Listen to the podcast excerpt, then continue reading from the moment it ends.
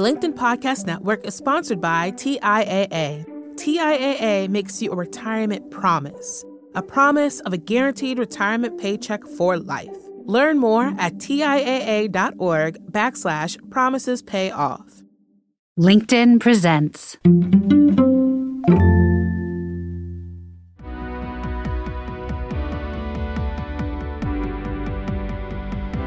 I'm Morra Aarons-Mele, and this is The Anxious Achiever, the show that looks at the intersection of mental health and work and how we can all do both better.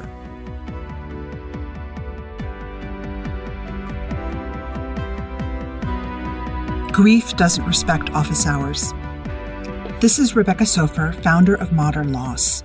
I interviewed her in 2022, and I'm going to offer you an updated conversation with her today in case it's helpful as we're trying to process what's happening in Israel and Gaza. Soffer is a beacon for millions who are trying to process grief and show up in their lives at the same time. And like me, she is a Jewish American. We're sad and shocked and worried about what's happening, angry, confused. Relationships are getting frayed, and social media feels very, very, very tricky. So today we're going to talk about how we get through the day, what we do with our guilt, and how we take care of ourselves and try to be helpful as many of us live our lives as they were before last week. You'll first hear a short interview with Rebecca that I recorded on October 13th, and then our extended conversation from last year. Here's Rebecca Soffer.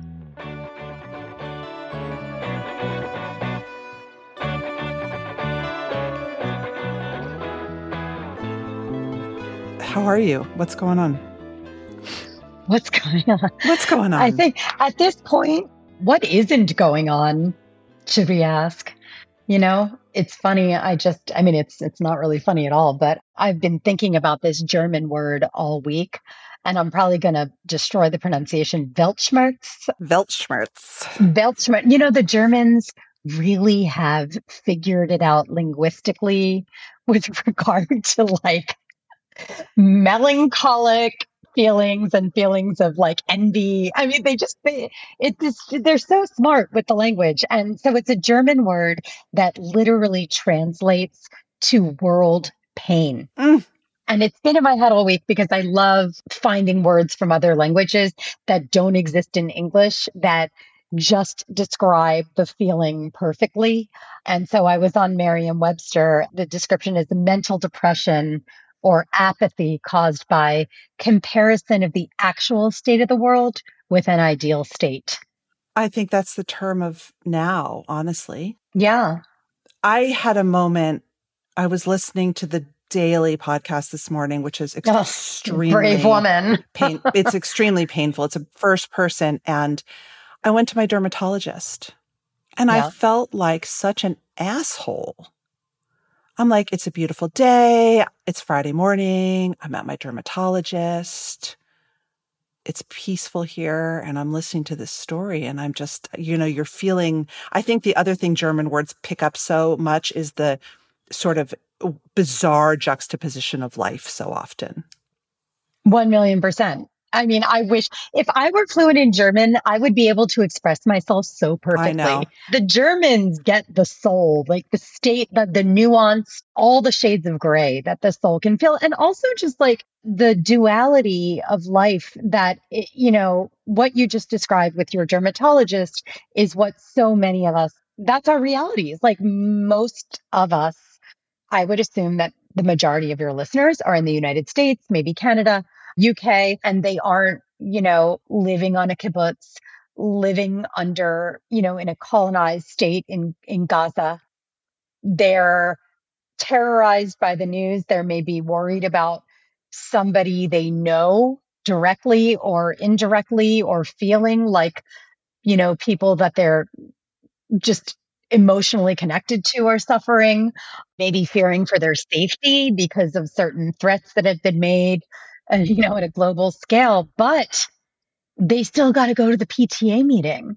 They still got to get that mole checked, you know, but that's life, right? It's like, it literally is. This is like the extreme version of like holding you have to hold space for all of it because the reality is is that you know most of us don't have the luxury of hiding under the covers i really value your insight and i'm actually going to pose three questions that a colleague sent that i just felt were really really sort of dead on to how a lot of us feel and i would love your personal view so one of them is besides simply muting social media and turning off the news are there specific techniques or mental exercises that can help us stay on track at work?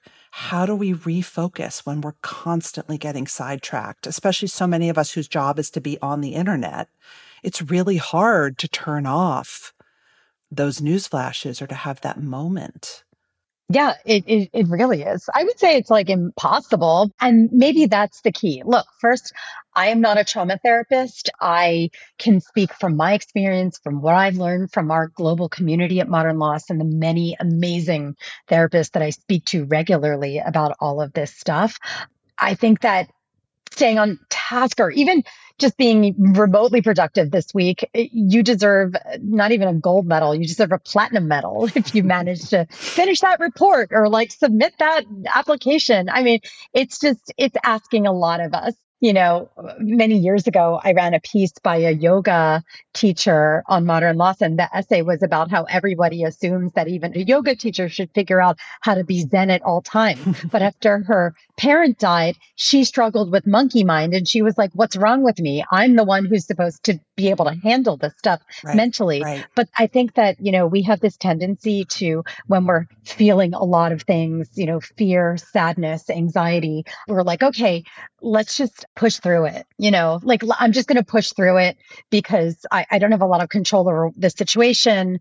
I'm just going to ignore the feelings. And in my personal experience and that of many others, that doesn't really help a lot. I think that the most important thing is actually figuring out how to hold space for what you're feeling. And maybe it can't be at 2 p.m. when your TPS report is due. But I have learned many years ago this technique called the container exercise.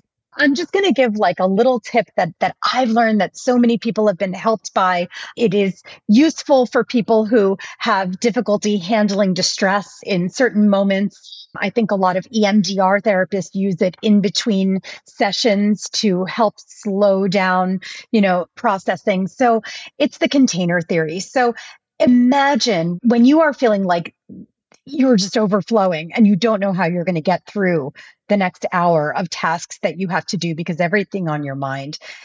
Imagine some sort of secure container that's in this room or in some space that like is very very safe right and it's strong like come up with whatever the heck you can think yeah. of and because i'm just you know a Gen Xer, I always think of the Al Gore's lockbox.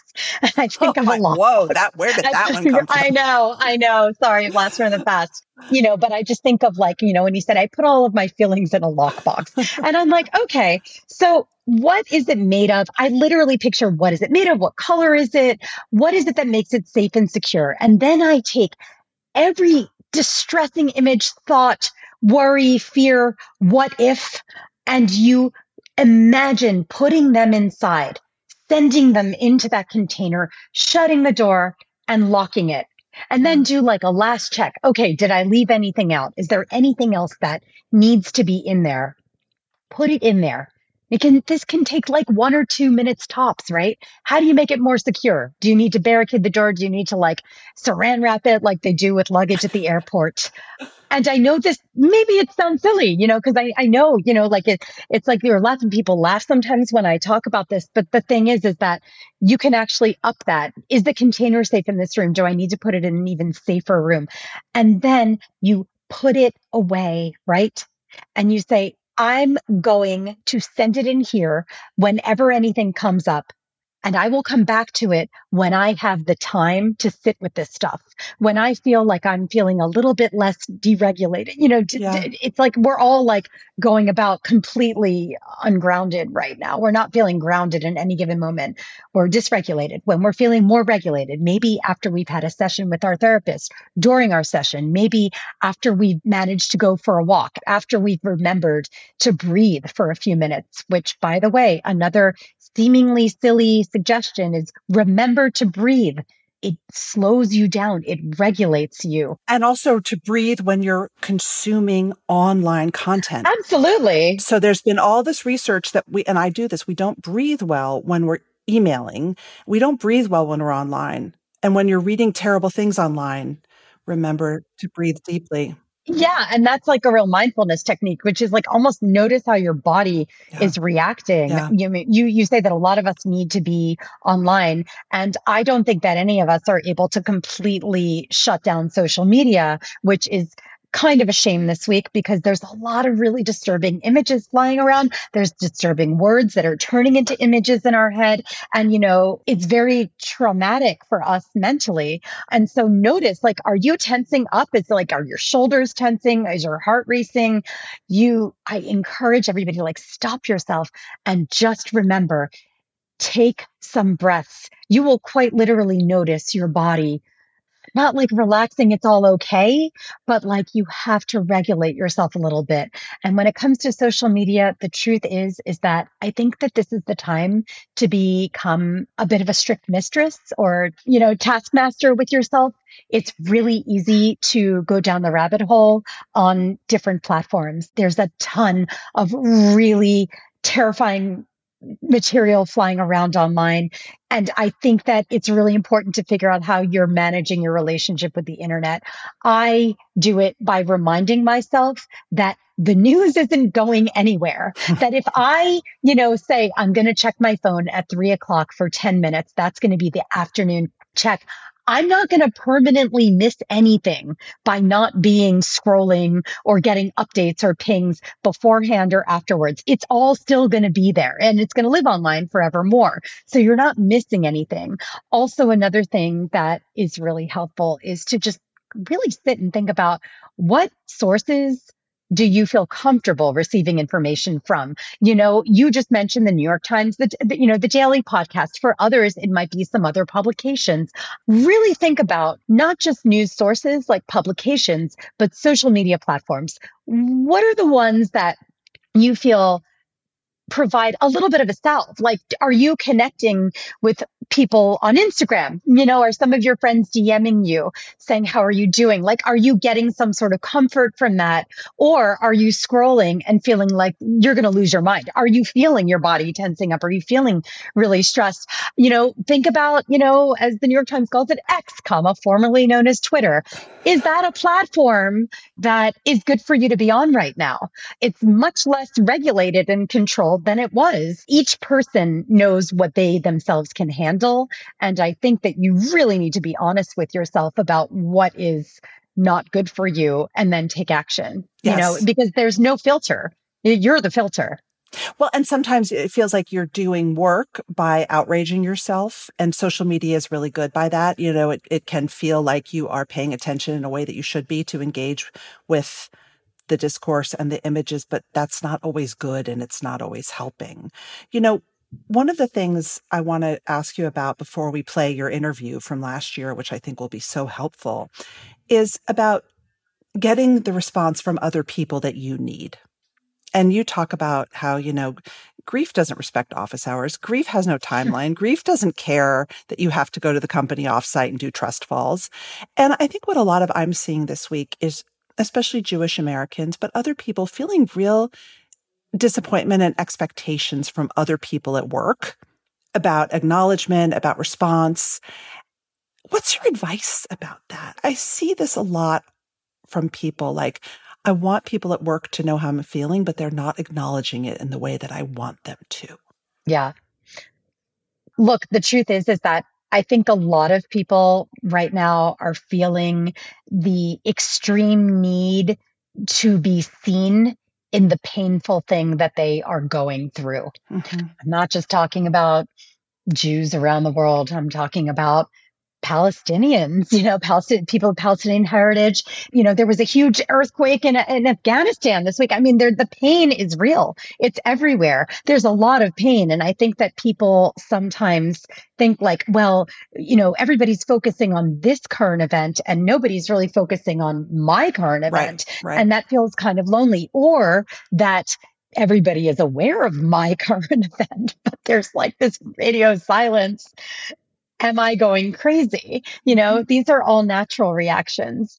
What I've learned is, you know, the sad reality and, and the hopeful reality is there's enough room in the universe to hold space for all the pain, you know, there's enough room for all of us to try and acknowledge what everybody around us is going through in an empathetic way.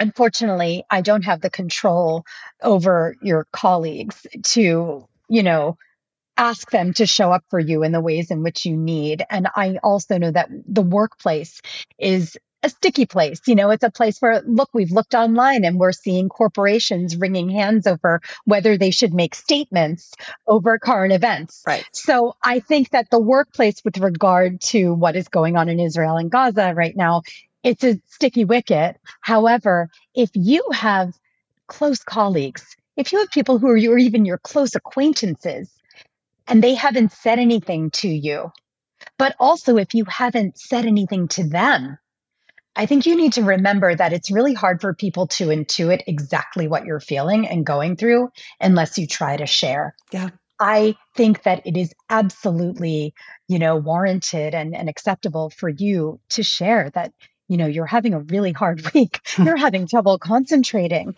You're really distressed by what's going on. You're distressed by, you know, let's say you're a Jewish American, you know, I don't know, the call for global jihad on Friday the 13th at the same time when you have to make a presentation. You know, it's almost comical it when is. you think about all the stuff that you have to handle mentally, or maybe you're, you know, you have family in Gaza and you're sitting, you know, in a meeting with your manager or at a conference and you're flipping through the news cycles and you're seeing how a million people were asked to evacuate. I mean, that's a lot to deal with. And so I absolutely think that it is worth sharing with people with whom you feel comfortable, a sense of trust and comfort yeah. at your job, in your workplace, you know, what it feels like right now, like what you feel like, and ask them, say, you know, I just wanted you to know what I'm going through and what it feels like for what it's worth it's very hard to ask a colleague exactly to support you and like say, you know, I don't view this as a political situation. I, I view this as grief, you know, as a human situation, the pain that we're all feeling. I'm not talking about Israeli policy or Palestinian policy. I'm talking about the massive scale of human suffering that we've all witnessed and how that's really hard and how it affects each of us in a very different and personal way. And I think that it's saying, for what it's worth, I wanted you to know what I'm feeling because that opens the door to an answer. And you can also say, I'm also not expecting you to like take this pain away because that's not anybody's job. But I just wanted you to know because it's felt kind of weird to like not talk about it this week. The LinkedIn Podcast Network is sponsored by TIAA. In the last 100 years, we've seen financial markets swing, new currencies come and go, decades of savings lost in days, all showing that a retirement plan without a guarantee, quite simply, isn't enough. So, more than a retirement plan, TIAA makes you a retirement promise a promise of a guaranteed retirement paycheck for life, a promise that pays off. Learn more at TIAA.org backslash promises pay off. So you mentioned, I mean, the scale of global suffering. You and I are both mothers. Mm. And I think a lot of Jewish Americans, I can't speak for Palestinian Americans, feel a sense of guilt. I know I do. I could be a mother in Israel right now. What can I do? What action? What action are you taking? What do you recommend? Well, with regard to guilt, look, I think both you and I were, we're both Jewish mothers, as you said. So we have an endless well of guilt from which we draw. So the guilt is always there. Um, and in this sense, yes, I understand what you're saying. You know, why is your life seemingly okay? Why is maybe your biggest personal problem today you know, whether your dermatologist is going to be 12 minutes late coming into the office when another mother in Israel is wondering if her child is okay, That's who right. was taken hostage. And it is actually insanity inducing to start making those comparisons. You know, I did the same thing with myself when I saw pictures of Syrian toddlers being washed oh ashore, oh Syrian refugees. And I remember thinking, why am I so upset about this thing today? My child is not being washed onto shore from trying to, you know, escape and live, a, live a fearful life. situation. Yeah. But the reality is, is that that's not your situation. Everyone has their own set of realities that comes with their own set of problems and challenges. And it is not your job to feel guilty that you're not directly suffering from what is going on in Israel and in Gaza. However, if you have that guilt, if you have those feelings, and if you do feel pain, there are a lot of things that can help with that. I mean, survivor guilt, it's a real thing. Mm-hmm. You know, in a way, it's like a type of survivor guilt. You're like, why wasn't I affected? Why were they affected? And I think that taking action is a really helpful thing to do when you're feeling impotent when you're watching from afar and the most active thing you feel like you're doing is scrolling on Twitter, right? right? You're like, right. that's not actually not accomplishing anything for anyone. It's just freaking you out exponentially more. So when you think about what might feel good with your spilkus, right? Is it attending a vigil? Is it donating money to different organizations. There are a lot of organizations out there, you know, humanitarian ones. Yeah. There are lists everywhere that you could donate to. Find community. What about your local community? Is there a synagogue that's doing a drive? Is there a peace organization that needs volunteers? You know, I just read that in New York, there was a plane taking off with tons of breast milk donated by lactating mothers around the five boroughs. It's heading to Israel oh, because there's so beautiful. many babies that need food. And that sounds insane, right? But there's a need for that. There is a need for a lot right now. And chances are that one of those needs is something that aligns with something that you can provide. Yeah. And that feeling of being active, of not just sitting there in your spiral and your guilt is incredibly helpful. And not only that, it actually helps people. Actually so please take some action. You know, I just signed up for a WhatsApp group from a social justice organization that I'm a part of that's based in Israel to entertain and read to kids in Israel whose parents need to just make a phone call, scream at a wall, take a shower, right. do some work, I literally signed up to just go onto WhatsApp video and entertain them. And the joke will be on them that my Hebrew is god awful. So I'll just be doing, I don't know what I'll be doing. I'll just be like singing. I don't even know. But it's like, how great is that feeling of like, okay, I can do one small thing. I can do this. You know, like I tell you, the opportunities are everywhere. So action is really, really helpful, but also you got to take care of yourself the term self care, I know that it can be like just like a buzzword that doesn't mean anything. You know, like I even wrote about this in my book. You know, it's like hydrate, like, okay, great, like hydrate, practice self care. But like, just you have to think about like, what is taking care of myself? And also, what is taking care of myself in ways that are continual and not waiting until I feel like I'm exploding? Exactly. And I think the container is self care. I mean, I think that taking care of media consumption for something like this and, and all the feelings, you know, you can't process that while trying to present on Zoom. No, you can't. I mean, you can, and I have, but it's mm. ugly and it's difficult, right? And also, I think that because it's also important to be mindful that this is not like, oh, the thing happened and it's over. No, right. no, no, no, no. This is a news cycle that is very much a live wire. This is evolving every single second. This looks like it's going to be a marathon of epic proportions. And so you have to pace yourself. And so that's why I say it's important to acknowledge that you have feelings. And what do those feelings mean? I need to contextualize these. I need to seek clarity in these feelings. No, no, no. It's just important to recognize that you're having a lot of visceral feelings come up and acknowledge them. You don't have the energy to like contextualize them right now because everything is happening very quickly. You owe it to yourself. And when I say self care, you know, it looks like different things for different people. Are you somebody, you know, who needs to run? Do you need to do like Zumba? Mm-hmm. Do you need to go on a walk? Like this nature healing, it actually does work. You know, uh, studies show that even looking at a freaking house plant lowers your blood pressure if you do it for a couple of minutes.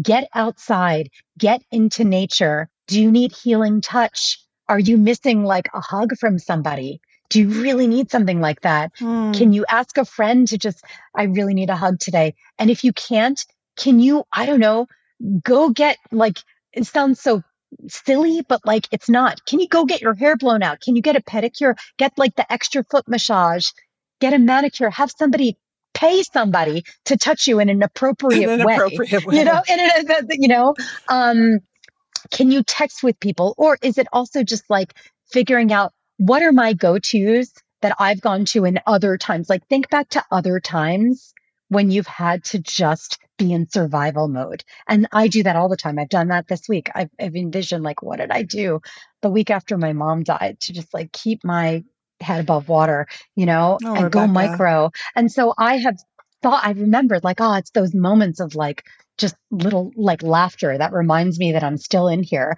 And I, I find myself watching every single day I've watched this SNL skit with Will Forte and Peyton Manning. It's like the locker room dance on SNL. I highly recommend everybody Google it. It's on YouTube. You can watch it. I guarantee you, you will be laughing. And no, it doesn't mean that you're not taking what's going on in the world seriously. Right. It means you need to regulate yourself and you need to breathe.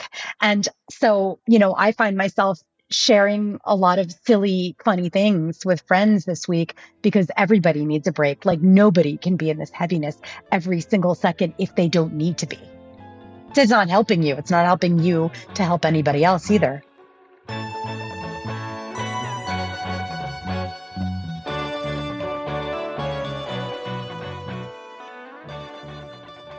This has been an enormous time of grief in general.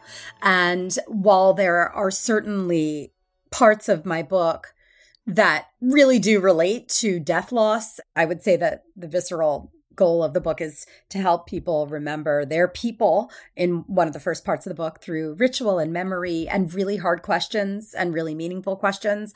And so, yes, some of that is like prompts that will help you to remember and think through and even come up with challenging things that you might want to think through more with, say, a therapist or a friend. But, you know, a lot of the book really relates to how do I manage really hard and uncertain times where I don't even understand what like tomorrow looks like, let alone next next year? How do I live in a space that's really uncomfortable when it's become clear that the discomfort is going to continue? that everything is going to feel tenuous for the foreseeable future. And how do I do that while still like showing up for others and showing up for myself and learning how to draw boundaries and learning how to care for my body and my mind and, you know, grow friendships, manage intimate relationships. And the hope is for me that the people who are reading it who are grieving a death loss, be it recent or years ago, because it's still germane, that the tools that they develop would be things that they can transfer over to other challenging experiences in their lives and apply them. And, and, and one of the things that I think is relevant for a lot of people during these times is you really take issue with the sort of military and war metaphors that we as yeah. a society like to append to people who are going through loss. You know, focus on your strength. You're a survivor. You're a warrior, you know? Yeah. And you say if you keep furiously powering through situations, you're going to power yourself right off a cliff. yeah. um, I think that's really applicable to a lot of people right now. Yeah, I mean, look, we we really really love using the war metaphors, you know, and and I still to this day people who you know, I really respect and and like no matter what keep saying, oh, they lost their battle or they've been fighting so hard. And I get it. I really yeah. do get it. I get it, especially when it comes to somebody you're close with and you want to, you know, you want them to be strong. You want them to fight for life and health and hanging on. But, you know, I think that there's this um kind of inherent suggestion that like by being a warrior like th- we think of warriors as like showing ongoing strength and like putting a stiff upper lip and like just powering through yep. no matter what and like I, I don't know like when you're moving through something like grief which um shakes you down mind body and soul in endless permutations and combinations you know you don't have to be a warrior you just have to move through it sometimes you're going to have a sneak attack and and completely lose yourself for a couple hours because you're like lost in a memory or reverie or a reminder or like a traumatic moment or trigger. You know, sometimes you're going to feel like you've got this a bit because you had a really good therapy session or you connected with a new person who made you feel seen. Mm. Um, you just got to move through it. And that's why I, you know, came up with the crab suggestion, which is really like think like a crab, you know, and just the general idea being like crabs are incredibly resilient. I mean, the horseshoe crab is the most resilient animal on earth. Um, and yes, horseshoe crabs are animals. They're not crustaceans, but like it worked with my metaphor. And then all these other crabs, you have them being able to pivot. Like if something's not working for them, they move to the left, they move to the right, they move to the side, they can move sideways. You know, when life like decks them where it hurts in the sense that they may literally lose an appendage, sometimes they grow it back you know, and maybe it's not, doesn't look the same, it's weird looking. It's kind of unfamiliar, but it's there. It grows. It grows out of like a hard thing. And so, yeah, I always say like crabs, like their only job is to really hold on to shifting sand and find their way and their footing. And so that's what I wish people would do when they look at how they approach grief. You know, you just got to hang on sometimes. And that is as worthy and as effective as like and you know as if not more so than convincing yourself that you're a warrior.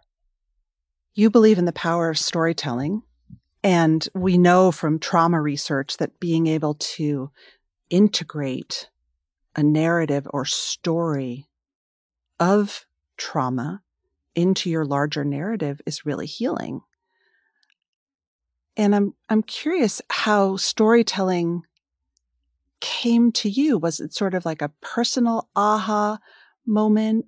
How did how did you decide that storytelling, not warrior imagery, was going to be the way mm. forward for modern loss in the community? Well, because I'm a storyteller. I mm. mean, like we're all storytellers, you know. I'm not just like, oh, I'm a storyteller. I worked in media. We're all storytellers. We're all storytellers. That's how we connect with people. That's how we build bridges. That's how we, you know, grow our, our ability to be empathic and imagine what it's like to be in someone else's shoes. That's how we um, are moved to be a part of grassroots campaigns that may not affect us directly, but we understand how they're affecting others. And so we believe that we should advocate for them, such as bereavement leave or like school programs that, you know, maybe we don't even have kids, but we understand what kids and parents are going through and we advocate for them because we read the stories of what it feels like to go through that. So storytelling is a change agent. I mean, that's just what it is. And Modern Loss was founded on that tenet. You know, I'm a journalist, I'm a former TV person. I worked in satire, political satire. Um, so I'm not a social worker or a PsyD. I'm not, you know, I'm not a therapist. I'm just somebody who herself has lived and lives with profound loss and will for the rest of my days.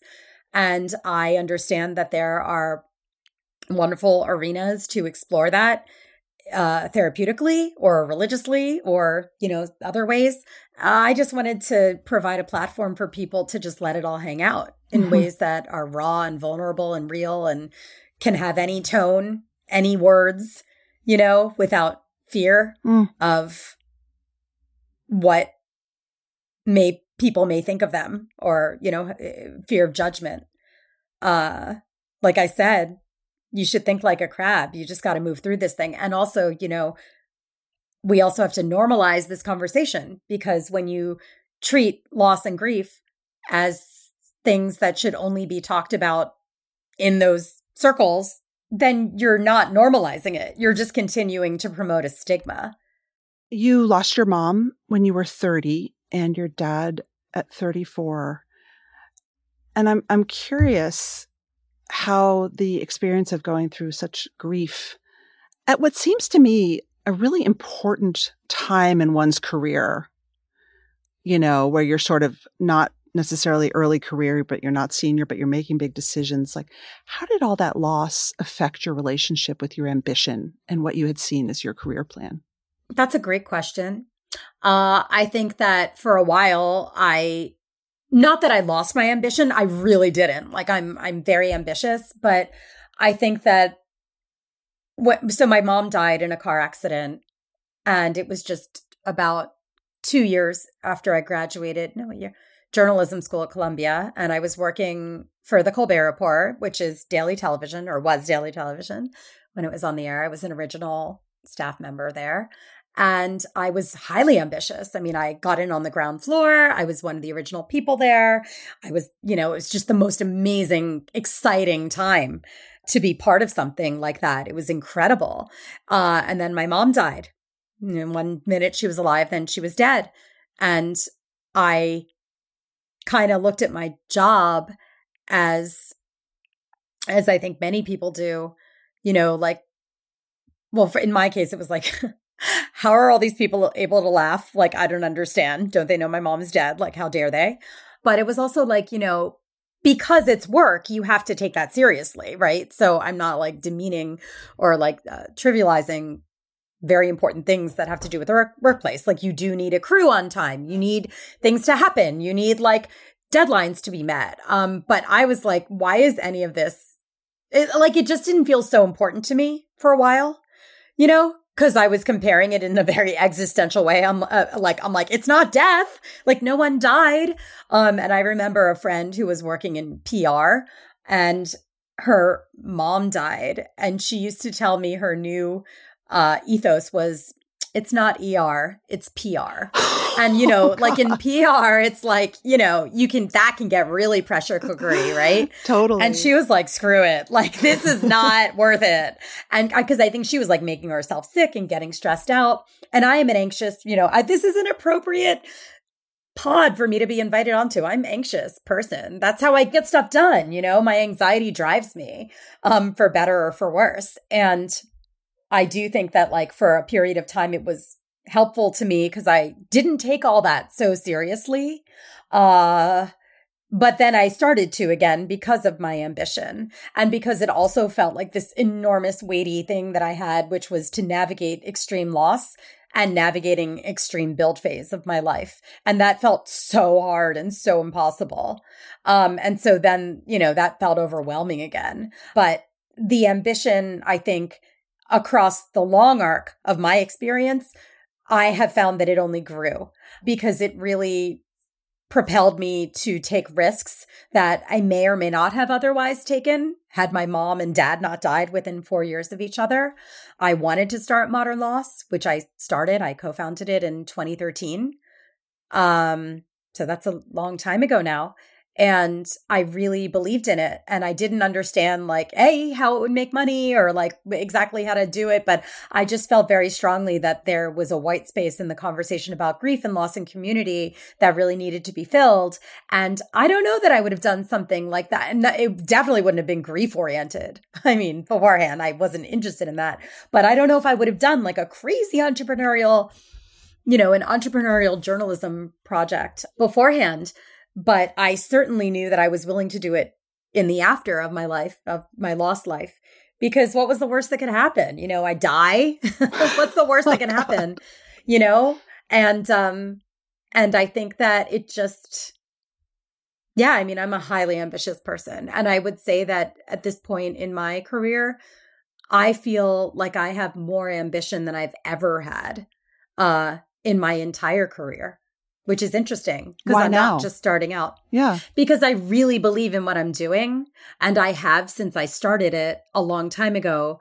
But a lot of people, I would say most people, looked at me as though I had 20 eyes when I said that I ran a grief community and talked about, you know, adversity and building resilience and storytelling. Um, a lot of people thought that sounded like a total downer and that it should be like siloed for when you actually needed it. And now I think everybody understands that we all need it. That there's been an enormous amount of grief in the world and it will continue. Mm-hmm. And it's not just the million plus people who have died in the US alone from COVID alone. And it's like, P.S., way more than that. It's probably like 1.5 at this point mm-hmm. with the real numbers. Um, it's not just because of COVID, it's because of all of our societal grief, our, you know, our identity grief, um, our loss of coping mechanisms. Um, it's just the grief is real. And if we don't talk about it, the body keeps the score. Yep. And it will remind us that we're not talking about it. And so all of a sudden, everyone understands why I have been doing what I do. And they're taking me more seriously. Or at the very least, they're not looking at me like I have 20 eyes. They're looking at me like I have like six eyes, you know, which is a, it's, it's like a, that's a, that's a, you know, that, that's an improvement. No, I will say as a, as a fellow public speaker, like to just the, the example you described at Amazon is the ultimate stamp of sort of corporate America approval and acknowledgement, which in itself is, is, is kind of astonishing to see how far corporate America has come. Yeah, I mean, I was, you know, I've done a lot. I, I'm doing increasing amounts of corporate talks, and that is my goal. So, if anybody is listening and and believes that a conversation about this stuff and especially moving through it in the workplace while keeping your head screwed on correctly because you still have to deliver your TPS reports, which yes, I'm very much dating myself as a proud Gen Xer with that reference. Um, you know, that, reach out because I, you know, I also gave I was Capital One's mental health awareness month speaker last year. So I've been doing a lot and a lot for like financial firms, law firms um because I think that companies are are realizing that their employees don't have like infinite you know, like the well is not the well is dry, bottomless. The well is you know, dry. it's just it's dry, and like yeah, it's great to offer healthcare for your body, but like it's all connected. And if you have an employee who is feeling a, so isolated because they feel like they can't talk about this stuff. And be it like maybe a parent died, maybe they had a miscarriage or a stillbirth, maybe they're dealing with infertility, maybe they're, they had, you know, like eh, there's uh, COVID, there, there are like endless ways to die in, on this earth. And maybe they're struggling with something that stems from that. If they feel like they can't talk about that, and especially, you know, in a country that still does not have a national bereavement job protection policy, which is absolutely insane to me, then I don't understand how, as an employee, you can feel like your company really cares about you. Uh, if they're asking you to brush something that can rear its head at any given moment of the day, you know, under the rug. Under the rug. Well, so, so I, I really re- appreciate and respect companies like, you know, I, I appreciate that Amazon really really threw its weight behind this. You know, like they really did. They really meant it. Um, and they gave me like I I, t- I think I talked for an hour and I answered questions for another, you know, X amount of time. And, you know, Capital One, I, I, spoke to employees all over the world. And it's these conversations are like very, very open and they're very off the record. Like, yes, you see people's names in like the chat functionality, but it's very clear that like this is a closed conversation. Like nobody's name is being used outside of this. And you would be shocked by what people are not only willing to, but need to share. They need an invitation to talk about this stuff. And they need an invitation to talk about it with their colleagues. They need their colleagues and their employers to know that they're going through hard things. They need them to know that because it takes too much energy to pretend like everything is totally fine. It takes a lot less energy to say that it's not and think about what you might need and specifically in the workplace what can your setup look like so that you are nourishing yourself and your needs and then by extension your company wins too because you're a more functional human well, so let's get down to brass tacks here. I, I want to talk about how you might ask for what you need, but I want to start on the other side because I, I think that it is true that that many many of us we get anxious when we're with a grieving person um, hmm. and it can it can trigger us or we're nervous about saying the wrong thing and i'm i'm curious that sort of your advice for someone who has a colleague who's coming back who has lost something or someone how do you welcome that person back? It's great to see you. Seriously like i mean I, it's I, it's it's so good to see you you know, because the chances are that person is like terrified to be coming back and they know that all eyes are going to be on them and they know that everyone's going to be like, oh, like they just had a miscarriage or like their mom died or their brother OD'd or like they know that people are going to be talking about it. And so why not make themselves feel make them feel more comfortable just by saying, it's so nice to see you. Why, why would the first thing you say be, oh my God, I'm so sorry? Or like, I'm so sorry for your loss. You know, it's like, why not lead with like, not just the loss, you know? Um, but like the person. Because when you are navigating of grief, it's really like this unknown landscape. It's very unfamiliar. And sometimes you really just don't feel like yourself. It's very surreal. And so it's really nice to be told by other people that, like, kind of like you're still there, you know? And whatever version of you is there, it's nice to see that version. And then, of course, like, absolutely after that, I always say that the, the, the best thing to say is something, hmm. not nothing. You know, the worst thing we can do is not say anything. Um, you know, because we're nervous to um bring something up that might remind someone. You know, it's like that's not, you know, we're not reminding anyone of anything they don't know. Um, we just don't like talking about it for many, many reasons that are pretty obvious. And so I always say that, like, yes, after you see someone for a long time, make it clear that it's really nice to see them and say, you know, it depends on like your level of connection with them. If it's a colleague and you know that they've had a loss, hey, I'm I'm really sorry that you're going through such a hard time. Like I heard about I heard that you had a loss. I'm really sorry. You're, I'm really sorry that sounds really hard. You know, you don't have to say, I'm sorry for your loss. I mean, this is getting into the weeds a bit, but someone, um, a rabbi once told me actually, like, I never say sorry for your loss because you never know what kind of relationship that person had with the other person. And I'm like, yeah, good point, you know? Um, and, but if you're sorry that they're going through something that's really hard, oh my God, isn't that the easiest thing to say to somebody?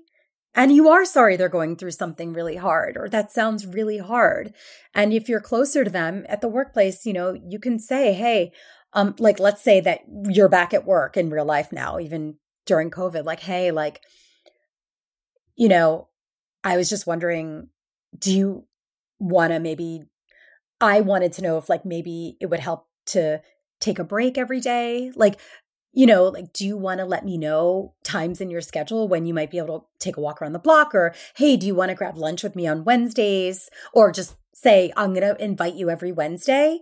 And like, if you say no, that's cool. But like, maybe one day you'll say yes. Like, just know I- I'm giving you a standing invitation and I'm going to text you every Wednesday morning to see if you're into it.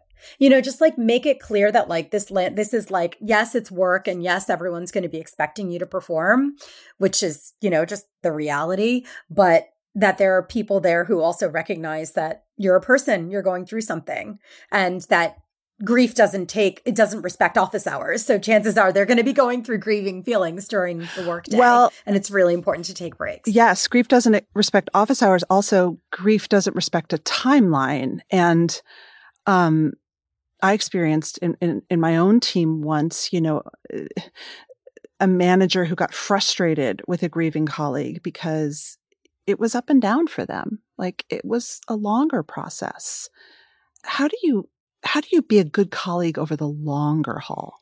I think that um over the longer haul you can be a good colleague by really letting this message sink in Grief is not the first week or 30 days or even calendar year. Grief can turn into something like living with loss, which is how I view my experience, but it accompanies you 24 7, 365 for the rest of your life. And so when all the casseroles are gone and like, you know, the majority of the people have stopped checking in, that person is still living with that loss. And Tuesday nights may be as difficult, if not more difficult, than like days that you would expect might be really hard, like a holiday or a Hallmark holiday or like a death day, you know? I think it's really important to remember that any time is a great time to check in with that person. Anytime.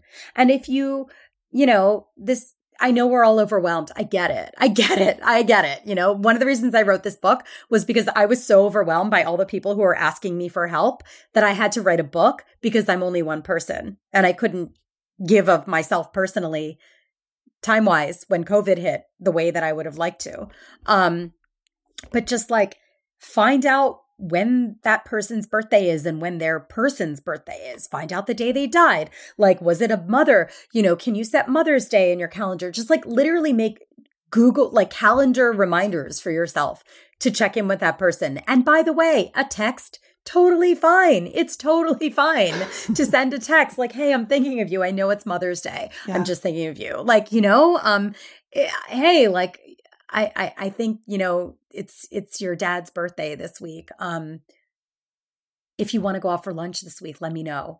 You know, or if you ever if you want to talk, I'm here. You know, just like be human. To, be kind. You don't have to be like a PhD. Just exactly be human. Be human. And if you don't know the right thing to say, you can always revert to, hey, I wish I knew the right thing to say. But I, I don't. I, I'm a little awkward around this stuff, but I really care about you, you know, and I'm really sorry you're going through this. And I just want you to know that I'm here. You know, just make it clear that like you're they're not scaring you off with their hard thing. I would imagine, and you probably have personal experience, you know, that there are times when you're just having a really great work day and then you get triggered. You see a news headline that reminds you of your person or someone's baby pops up. You can't leave work. Maybe you can go sort of cry in the bathroom. Like, is there, is there any advice you can give for someone who's trying to reintegrate but is finding themselves, you know, feeling really vulnerable? I think you really need to cut yourself a break. I mean, I think you need to understand that grief is a a sneaky you know mistress you know and she will tap you. I mean i'm i can't believe i'm ascribing a gender to grief but you know she'll you know women are very crafty yes. and so um you know and i say that as a compliment. We we we think through many levels of things. And so she'll tap you on the shoulder right before you have a presentation. You know you will see something on your feed right before you talk to your manager or like have to focus on something that will distract you or throw you off. It's going to happen because your grief is alive because you're alive. It's a very dynamic thing and you have very little control, especially in the early days of what affects you. You know, like anything can be a potential trigger. The grocery aisle five in, in like, you know, um, you know, Duane Reade can be a trigger if you see a product that brings you back or like a, you know, some, a smell or whatever. Um, and so you need to tell yourself that you will bring your grief to work. You need to expect that. If you try to turn it off and, and are unable to, then you're just going to struggle. I think that a better course of action is to preempt some of these, eh, you know, trick, you know, like sneak attacks and build time into your day where you know you can take breaks or uh, talk to your manager about, okay, like what is going on in your life right now? Like, are you in the early days? Is there any way that maybe you can work like four days a week as you ease back in? Is there any way, you know, if you have a demanding schedule, can you say, listen, once a week I have to go to a grief counselor. Can we literally mark this as me being unavailable? Because I need this in order to like give back to you. Um, are you in a performative role? Can you say, hey, uh, for a period of time, can I take like more of like a behind the scenes role. You know can i do like more administrative work or or something like that? And um i really love this one and i suggested in the book so many of us you know are nervous about being evaluated about how people perceive us and especially obviously in the workplace because that's connected to income and you know whatever our roles are promotions etc respect um, for better or for worse and so I think that it's also valid to say, listen, like, is there any way that maybe for the next three months, as I kind of like deal with the emotional fallout of like this thing that just happened and also deal with like a lot of logistical things because you know when someone dies you normally have to take care of a lot of things that don't have anything to do with a funeral. You might need to find a new place to live or get a new car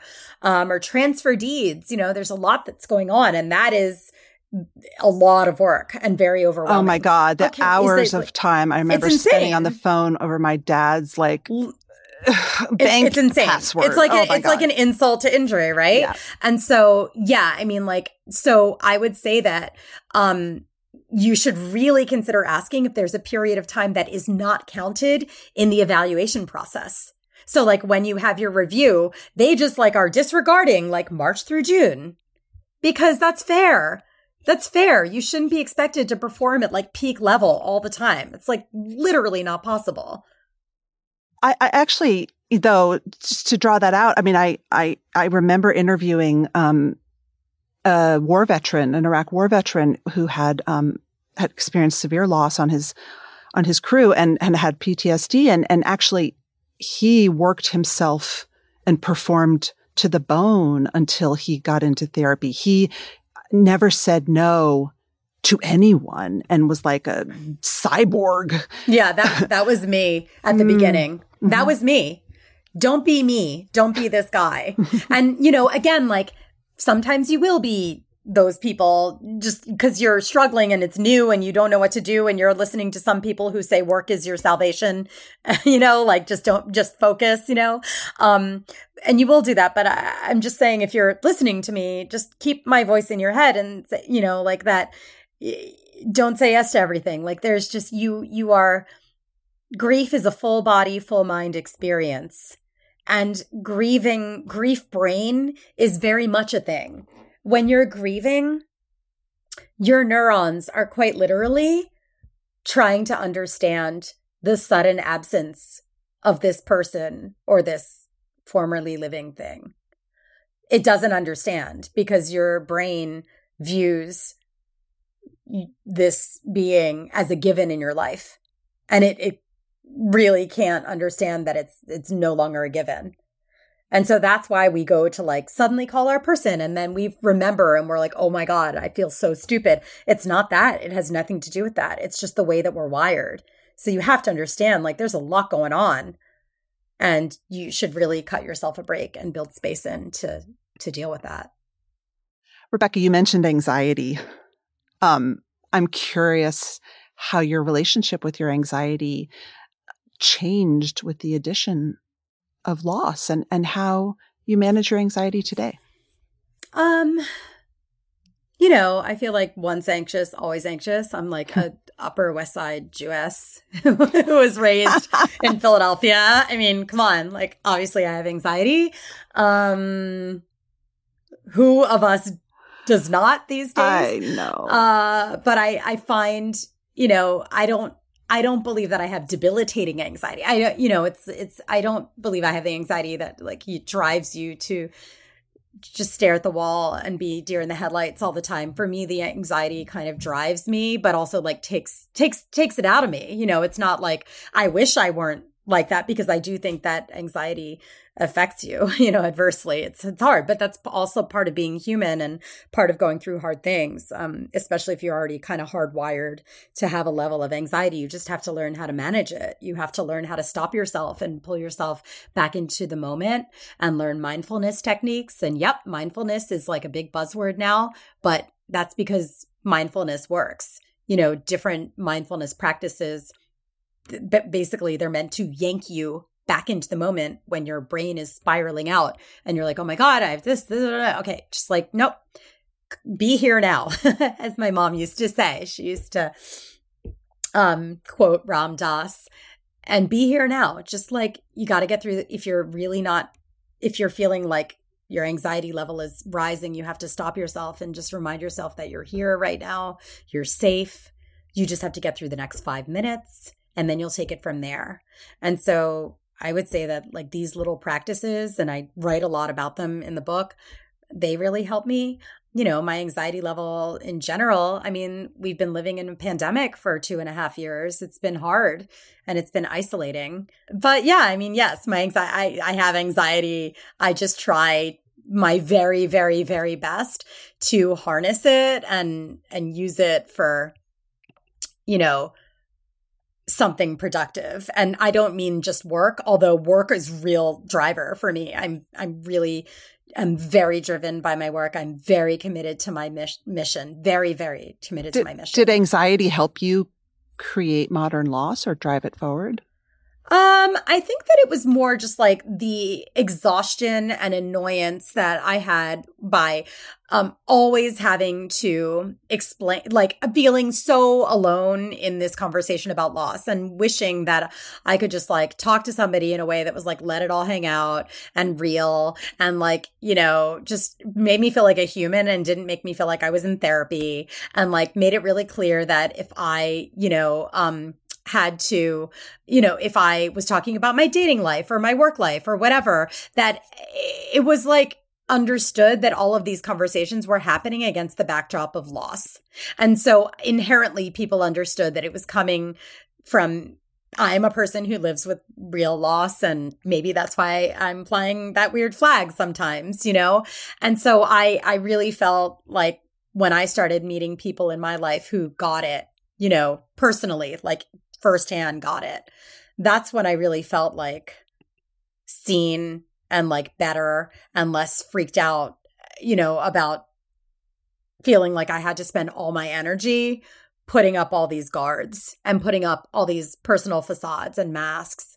It just felt so much better to just, you know, say, look, I had this awful date and like, oh my God. And like, you know, just be able to talk and connect and and know that people were seeing me in like a full 360 way that and that included my grief and that really helped them to respond better to me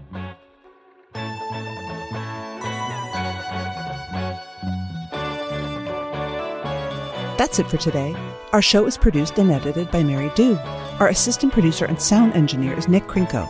Many thanks to the LinkedIn Presents family and to all our guests for sharing their stories. If you love the show, tell your friends. I would love you to leave a review because they really matter in helping the show get found. You could also follow us or subscribe. If you have a question for me or you want to submit an idea for the show, find me on LinkedIn, where you can follow me, message me, I promise I'll write back, or subscribe to my newsletter for more from the anxious achiever world. Thanks for listening.